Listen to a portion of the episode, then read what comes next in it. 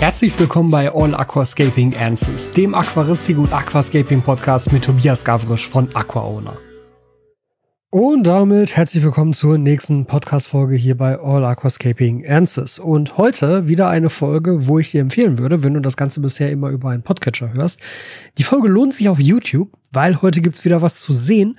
Und zwar etwas, was du ab jetzt einige Zeit lang nicht mehr auf meinem Kanal sehen wirst. Heute geht's äh, ganz generell erstmal um das Thema meines neuen Meerwasserbeckens, nämlich das äh, Algenbecken. Ich habe es nämlich jetzt angefangen, ich habe die ersten Videos schon aufgenommen und heute kamen nämlich die ersten Sachen dafür, nämlich die ersten Algen und das Lebengestein und so.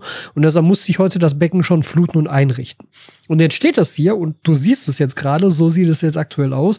Und ich werde dir jetzt einfach mal diese Ansicht hier beim Podcast eingeblendet lassen und mich wieder oben rechts in die Ecke verziehen oder oben links, mal gucken. Auf jeden Fall, dass du da so ein bisschen den Eindruck bekommen kannst, wie das Ganze aktuell aussieht. Das ist noch nicht sonderlich spektakulär und wenn du jetzt zwei Minuten gesehen hast, ist es danach auch langweilig, weil es passiert natürlich noch nichts in dem Becken. Da ist jetzt seit drei, vier Stunden ungefähr Wasser drin. Aber trotzdem, ich möchte mit euch heute über dieses Becken reden. Und das, was du jetzt siehst, wirst du dann nämlich, wie gesagt, auch lange nicht mehr sehen. Denn ich fange am besten damit mal an. Ich hatte mir schon die ganze Zeit überlegt, dass ich das Videotechnik, also natürlich wird es Videos zu diesem Becken geben, logisch, auf meinem Hauptkanal. Aber ich werde das so machen, wie ich das auch damals bei dem Paluda 60 gemacht habe. Und zwar, es wird zuallererst das Video rauskommen, wie das Becken fertig aussieht. Und zwar nicht direkt fertig nach dem Bepflanzen, sondern ich will es eigentlich gerne noch so ein, zwei Monate wachsen lassen, dass man zumindest sieht, dass aus dem Lebengestein schon so ein bisschen was rauskommt, dass aus die, dass die Algen sich schon so ein bisschen ausgebreitet haben dass das Becken halt fertig ist in dem Sinne. Das möchte ich, dass das der allererste Eindruck wird, weil mein Plan war immer, dass ihr das seht, zum allerersten Mal im Video, wie es dann fertig aussieht. Und wie gesagt, jetzt gerade kann ich es euch so zeigen, weil ist natürlich noch nichts reingepflanzt. Aber ihr könnt links schon sehen, das ist mein Erstbesatz, was da links neben steht. Die fünf Töpfe mit den verschiedenen Algen. Ähm, Ihr sollt aber den Eindruck haben, boah, das ist ein cooles, bepflanztes Aquarium. Und gar nicht so sehr im ersten Moment erwarten oder sehen, dass es sich dabei um ein Meerwasseraquarium handelt. Denn das finde ich ist eine der einzigartigen Eigenschaften von Makroalgenbecken. Die können aussehen wie richtig geil bepflanzte Süßwasseraquarien. Und dann guckt man ein bisschen genauer hin und dann sieht man so einige Blattformen von diesen Algen und denkt so, was ist das für eine Pflanze? Das habe ich ja noch nie gesehen. Und dann irgendwann kommt die Erkenntnis, Moment, das ist nicht Süßwasser, das muss Meerwasser sein. Und das finde ich eigentlich richtig geil. Also was, was mir daran so viel Freude macht, ist die Tatsache, dass man mit diesem Look, mit diesem Eindruck, kann man ganz gezielt auch Aquascaper ansprechen oder Pflanzenaquarianer ansprechen und Meerwasser für diese Zielgruppe interessant machen. Denn ganz im Ernst, ich finde das so interessant, weil ich halt aus, eigentlich auch vom Aquascaping komme und halt ein schön bepflanztes Aquarium mich total reizt und ich das total toll finde. Im Gegensatz zu einem Biotop beispielsweise. Ja, ich finde ich finde ein schön bepflanztes Aquarium, schönes Escape einfach viel geiler. Und wenn ich dann so ein Becken sehe, ich habe es ja schon ein paar Mal gesagt, ich sage es ja auch gerne nochmal, ähm, auf Instagram Tigerboy H2O, das ist meine absolute Inspirationsquelle für dieses Thema. Und das, was der da an Aquarien stehen hat, du guckst dir das an, denkst, boah, geile Scapes. Und das ist alles Meerwasser. Das ist alles Meerwasser. Und ich finde das so schön, dass es die Möglichkeit gibt, denn ich glaube, man hat ganz häufig den Eindruck, und ich denke, da werden mir wahrscheinlich viele aus der Meerwasser-Community auch durchaus zustimmen, wobei ich auch weiß, dass es da mittlerweile auch halt eine Szene gibt, die sich ein bisschen davon abhebt. Da gehört dann halt zum Beispiel so jemand dazu, der da irgendwie geile Shallow Nano Algenbecken macht, weil das ist halt was Ungewöhnliches. Man kriegt, glaube ich, schnell den Eindruck, dass viele Meerwasseraquarien recht ähnlich aussehen. Da ist halt irgendein Steinhaufen drin, der mit Korallen besetzt ist und nette Fische. So, ne? Aber die Varianz in der Gestaltung eines Meerwasserbeckens ist irgendwie auf den ersten Blick, gerade wenn man nicht in dem Thema drinsteckt, irgendwie schlechter als im Süßwasser. Man hat den Eindruck, Meerwasseraquarien sehen sich sehr viel ähnlicher untereinander, als es Süßwasseraquarien tun. Ich weiß, dass das ein Vorurteil ist und ich weiß natürlich, wenn man sich ein bisschen damit beschäftigt, sieht man da massive Unterschiede, klar. Aber mir geht's ja auch auf dem Hauptkanal, auf Aquauna, immer darum, Leuten etwas Neues zu präsentieren und Leute für ein neues Thema zu sensibilisieren und das vielleicht halt spannend zu machen. Und ich glaube, dass über den Weg des Makroalgenbeckens vor allem Aquascaper angesprochen werden können, denen das Design eines Aquariums wichtig ist, denen die Bepflanzung eines Aquariums wichtig ist und denen es auch wichtig ist, sich von der klassischen Aquaristik ein bisschen abzuheben. Ich glaube tatsächlich, dass das dieser Szene inhärent wichtig ist. Und das ist etwas, was über ein Makroalgenbecken funktioniert, weil das ist selten. Das ist echt selten in der Meerwasser-Community und es gibt auch leider immer noch gar nicht so richtig viele Informationen zu diesem Thema. Also was so Algen dann beispielsweise an Nährstoffen benötigen, schwer zu sagen. werden wir rausfinden. Also das ist wirklich noch ein sehr, sehr neues, sehr, sehr wenig publiziertes Thema. Und gerade das finde ich natürlich dann auch nochmal zusätzlich spannend, weil es ist natürlich auch ein schöner Alleinstellungsmerkmal dann für meinen Kanal, dass ich halt so ein Thema im Meerwasserbereich dann auch abdecken kann und das halt selber hier auch mal ausprobieren kann. Weil wie gesagt, ich finde das unfassbar reizvoll, weil der Look so geil ist und weil der Look so sehr an Süßwasseraquarien erinnert. Und vielleicht ist das für den einen oder anderen dann auch der Umstiegspunkt, wo sie sagen, hey, wenn das so aussehen kann, dann würde ich Meerwasseraquaristik doch auch mal ausprobieren. Naja, aber jetzt zurück zu diesem Becken. Ich habe jetzt schon die ersten beiden Videos gefilmt. Ein Video über die Technik, die ich da einsetze, also das Becken, die Lampe und so weiter, was alles hinten in der Filterkammer drin ist. Und heute dann das zweite, Beck, ähm, das äh, zweite Video, wie ich das Becken eingerichtet habe, also Bodengrund, Hardscape-Aufbau, die beiden Mangroven, die jetzt schon drin stehen. Und ich habe schon mal kurz die Algen gezeigt, die ich bekommen habe. Und das nächste Video werde ich morgen filmen, wo ich das Becken dann bepflanzen werde. Und dann wird es wahrscheinlich noch zwischendrin ein Update-Video geben. Und dann das fünfte Video wird dann sozusagen das finale Video, wie das Becken dann fertig aussieht und läuft und keine Ahnung was, was ihr dann zuerst sehen werdet. Und sobald das Video veröffentlicht ist, kann ich dann nämlich nacheinander, direkt hintereinander, alle weiteren Videos veröffentlichen, die ich dann halt schon viel, viel vorher produziert habe und da halt so ein schönes Projekt rausmachen und direkt eine Playlist rausformen und dann habt ihr halt innerhalb von zwei, drei Wochen das ganze Projekt gesehen. Also das ist auch so ein bisschen der Punkt, ähm, wenn ich das sozusagen diese, ja, so, so, so rückwärts chronologisch mache, also ihr seht zuerst das Ergebnis und dann seht ihr in den Folgevideos, wie das Ganze entstanden ist, dann habe ich natürlich den Vorteil und ihr damit auch, äh, man kann das halt als Blog releasen. Ich kann dann halt wirklich alle Videos hintereinander raushauen davon, weil sie sind ja bereits im Vorfeld schon gedreht worden.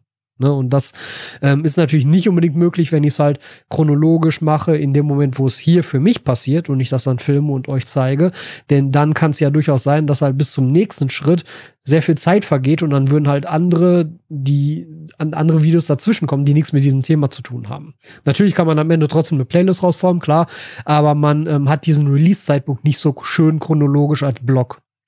Und das ist so ein bisschen das, was ich damit erreichen möchte.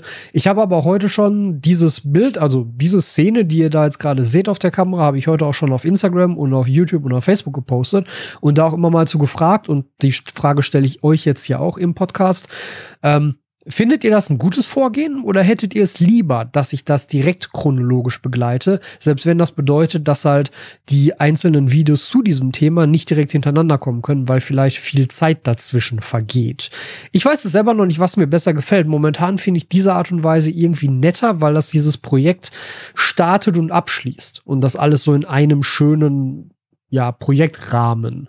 Das andere wirkt manchmal so ein bisschen so ein bisschen ja zufällig, wann gerade was wie wo reinpasst. Und ich finde, das wird dann manchen Projekten nicht so richtig gerecht. Ich habe auch schon einige Kommentare gelesen oder zumindest ein Kommentar, der gesagt hat, hey, für das Low-Budget-Becken war das zum Beispiel voll geil, weil dann so diese einzelnen Schritte als Erkenntnisse nacheinander kamen und man das halt miterleben konnte. Aber für ein Projekt, was in sich geschlossener und weniger weniger Input von außen benötigt, könnte diese Form, also erst das Ergebnis zeigen und dann den Weg dorthin zeigen, besser sein. Also ne, müsst ihr gerne mal sagen, wie ihr das seht. Aber ich will jetzt noch so ein bisschen um, kurz darüber reden, was jetzt mit dem Becken da so alles auf sich hat, weil diese Infos, die ihr jetzt hier heute bekommt, die wird es in keinem Video geben. Und wie gesagt, das ist jetzt so die letzte, die erste und letzte Info zu diesem Makroalgenbecken, bis dann die Videos erscheinen. Also ich denke momentan, dass die Videos in ungefähr zwei Monaten erscheinen. So acht Wochen halte ich für einen realistischen Zeitpunkt. Ja, doch, doch. Also acht Wochen ist, glaube ich, ein sehr realistischer Zeitpunkt. Wie gesagt, das Becken wird übermorgen bepflanzt und dann hat das sozusagen acht Wochen Zeit, um auch schon so ein bisschen zu wachsen. Dann müssten hoffentlich die Algenphasen auch durch sein. Im Meerwasser können die sich ein bisschen länger ziehen als im Süßwasser. Vielleicht wären es dann auch zehn Wochen. Aber ich denke, so in dem Rahmen sollte sich da ganz gut was bewegen.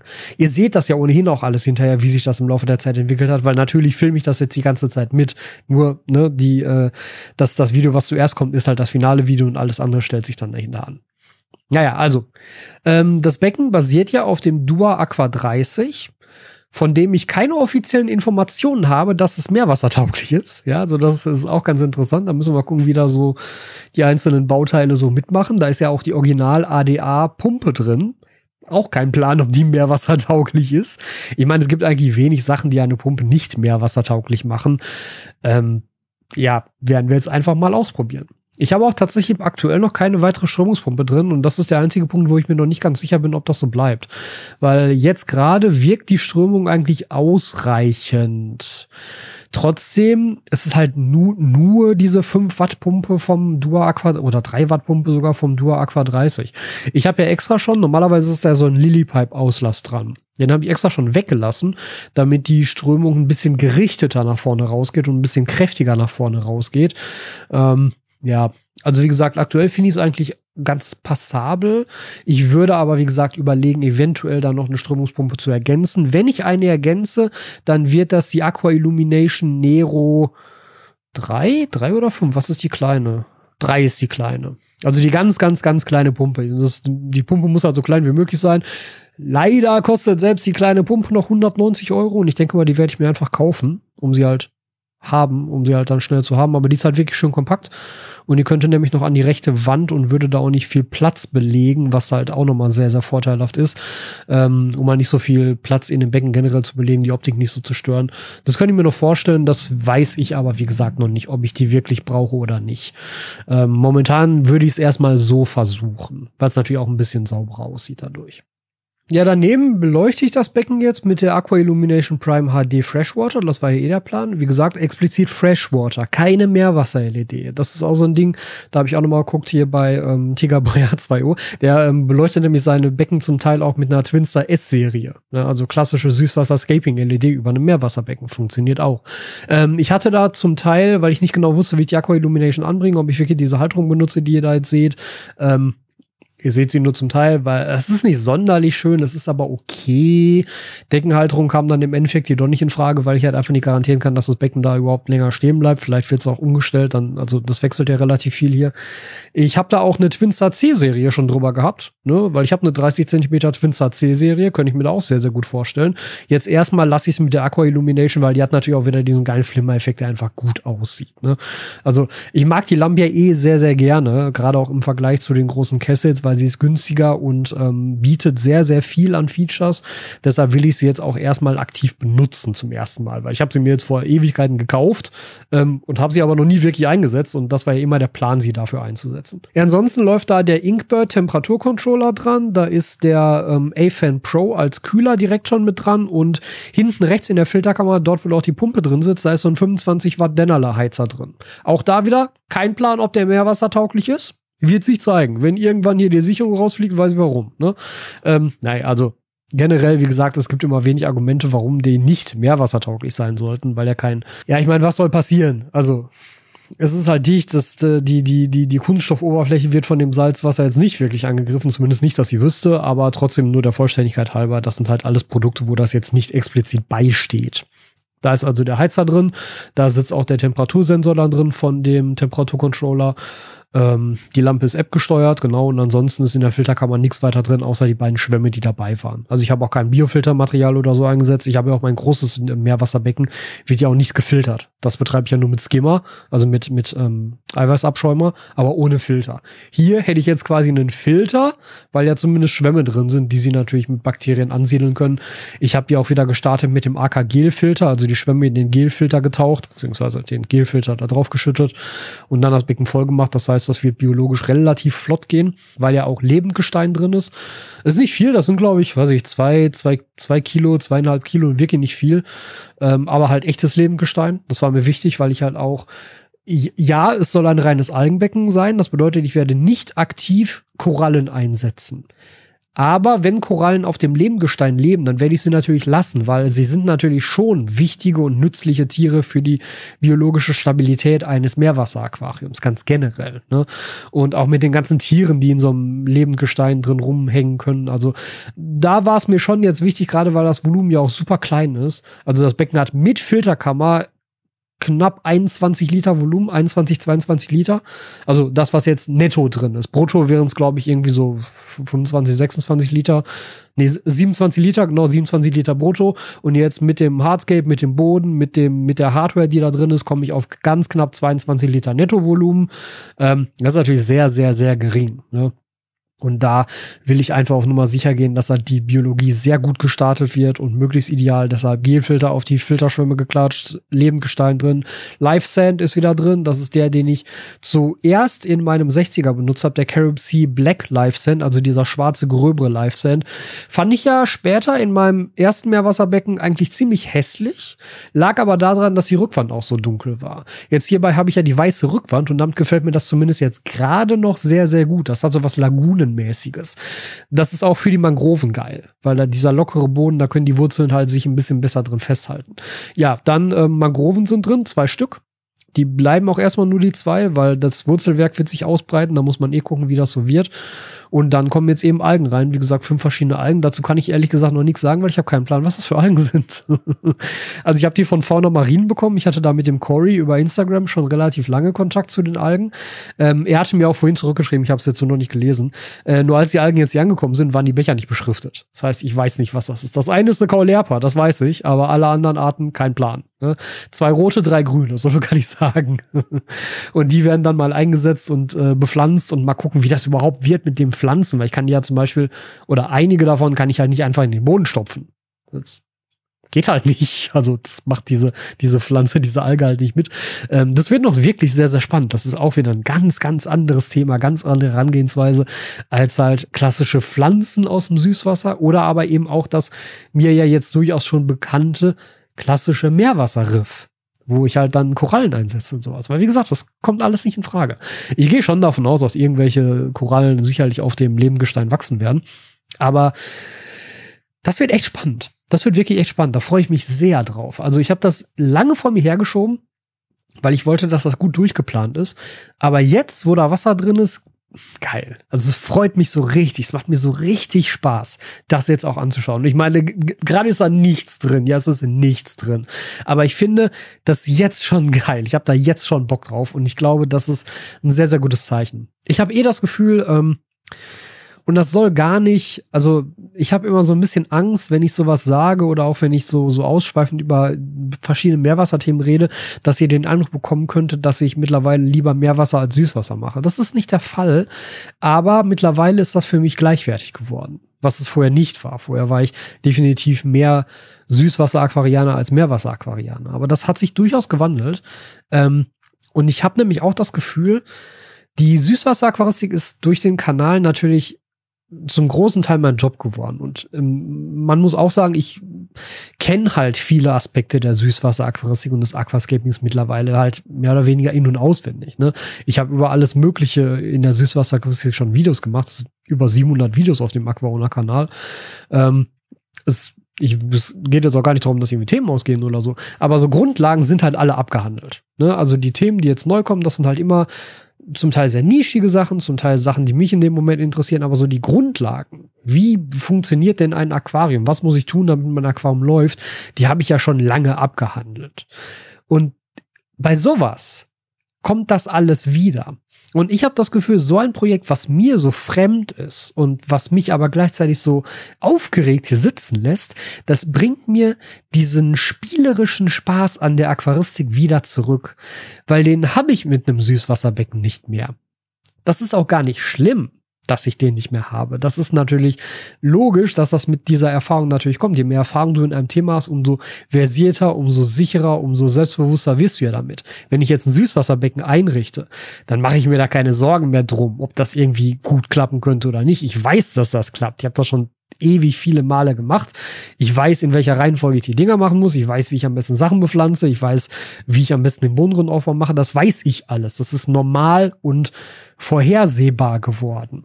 Und das ist es halt hierbei noch gar nicht. Ich habe keinen Plan, was damit passieren wird die nächsten Wochen. Und da freue ich mich so richtig drauf.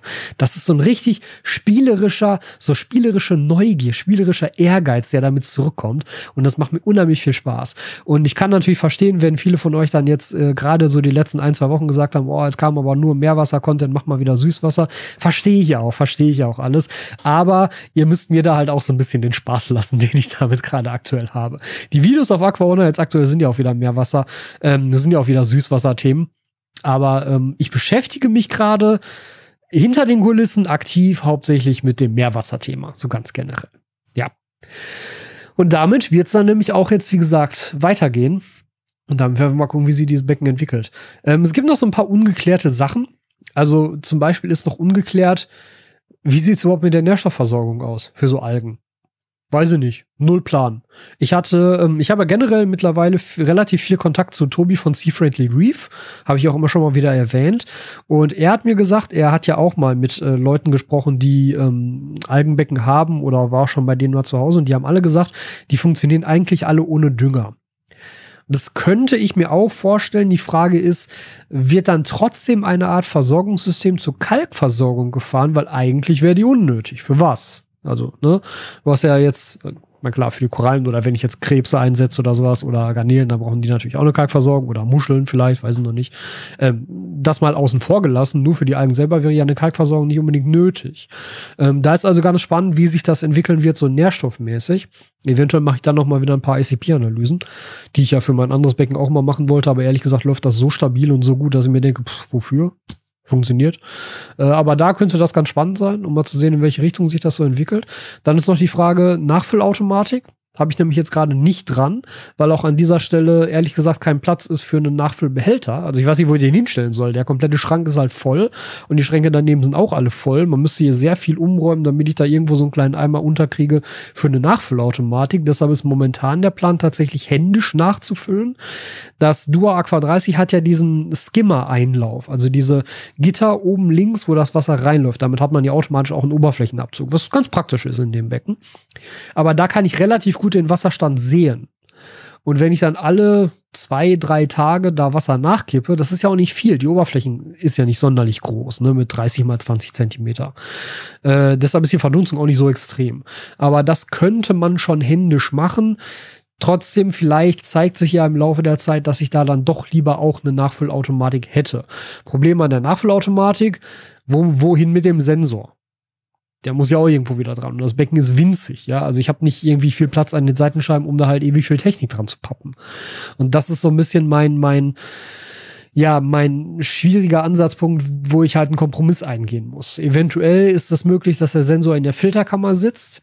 Dann ist halt die Frage, funktioniert das? Ja, also ne, weiß ich nicht. Das ist, wie gesagt, noch etwas, was ich ausprobieren muss. Ich werde mich da auch noch mal umschauen.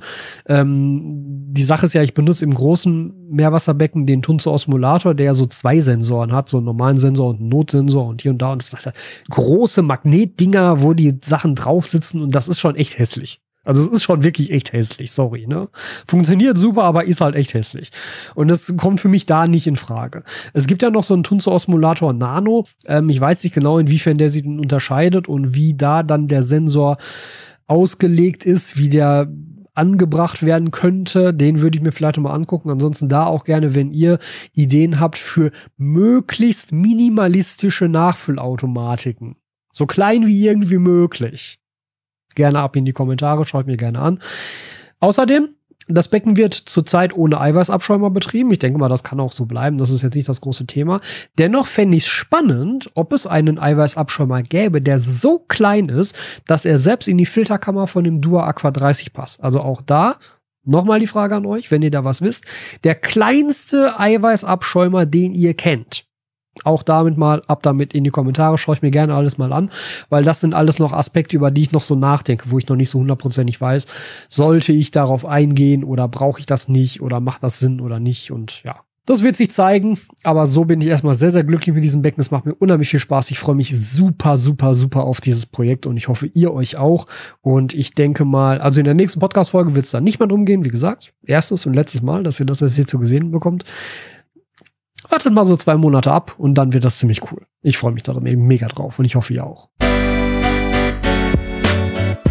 Vielen Dank, dass du dir diese Folge wieder bis zum Ende angehört hast. Wenn du diesen Podcast auf YouTube schaust und hörst, dann vergiss bitte nicht, den entsprechenden YouTube-Kanal zu abonnieren und dem Video dort einen Daumen nach oben zu geben. Dort kannst du übrigens auch unter dem Podcast kommentieren und mir so deine Meinung dalassen. Wenn du diesen Podcast über eine Podcast-Plattform oder über einen Podcatcher deiner Wahl gehört hast, dann vergiss dort bitte nicht zu bewerten, falls du es dort kannst. Am wichtigsten sind immer noch die Bewertungen bei Apple Podcasts und bei Google Podcasts. Die helfen enorm dabei, einen Podcast bekannter und wichtiger zu machen. Deshalb, falls du dort bewerten möchtest, wäre ich dir sehr, sehr dankbar für deine Bewertung auf einer dieser Plattformen und wir sehen uns jetzt bei der nächsten Folge wieder.